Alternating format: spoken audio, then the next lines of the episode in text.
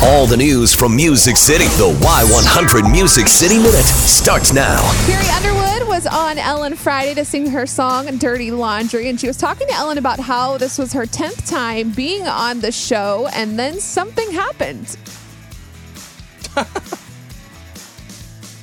We've been doing farm tours for Well, eight that's not her. years. Well, I Carrie. Underwood, she got scared on the show on Friday for like the third or fourth time. She's been scared every time she's been on the show. It's so funny, but it's also so sad to see her reaction. We have the video on our Y100 Facebook, and I- I'll let you know the guy that jumped out as uh, the scaring person was dressed in a Nashville Predators outfit. Her husband plays for that team, so it's just really funny. You've got to go watch the video.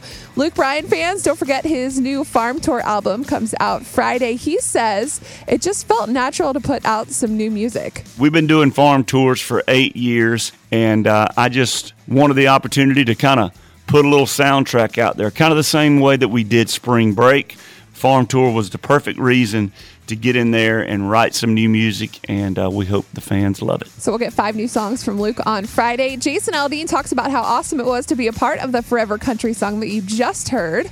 it's cool to have these little videos like this for you know down the road to you know be able to show like your kids and your grandkids one day i mean right now they kind of are like whatever they don't really care but at some point you know it's cool to kind of have these things where you can show it to them and, and be like hey i wasn't always like old and weird you know i was cool and somewhat young at one point Yeah, it's pretty cool that dad was on a song with 30 uh, people. It's crazy. The video makes its world premiere tomorrow on Dancing with the Stars. You can check that out. And tonight, the new season of The Voice kicks off, of course, with Blake Shelton. Miley Cyrus is a new judge, and Alicia Keys and Adam Levine. You can check that out at 7.